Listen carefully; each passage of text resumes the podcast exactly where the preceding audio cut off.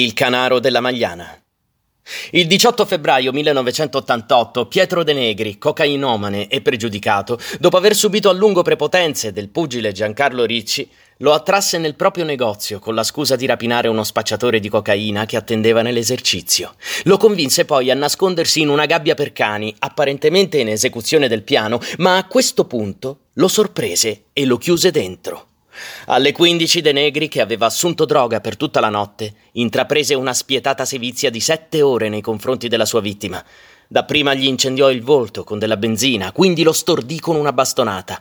Poi trasse la vittima dalla gabbia e la legò a un tavolo, amputandole i pollici e gli indici di entrambe le mani con delle tronchesi. Cauterizzate le ferite con l'aiuto della benzina, di modo che la vittima non morisse troppo presto per dissanguamento, mutilò l'ex pugile di naso e orecchie e infine della lingua e dei genitali.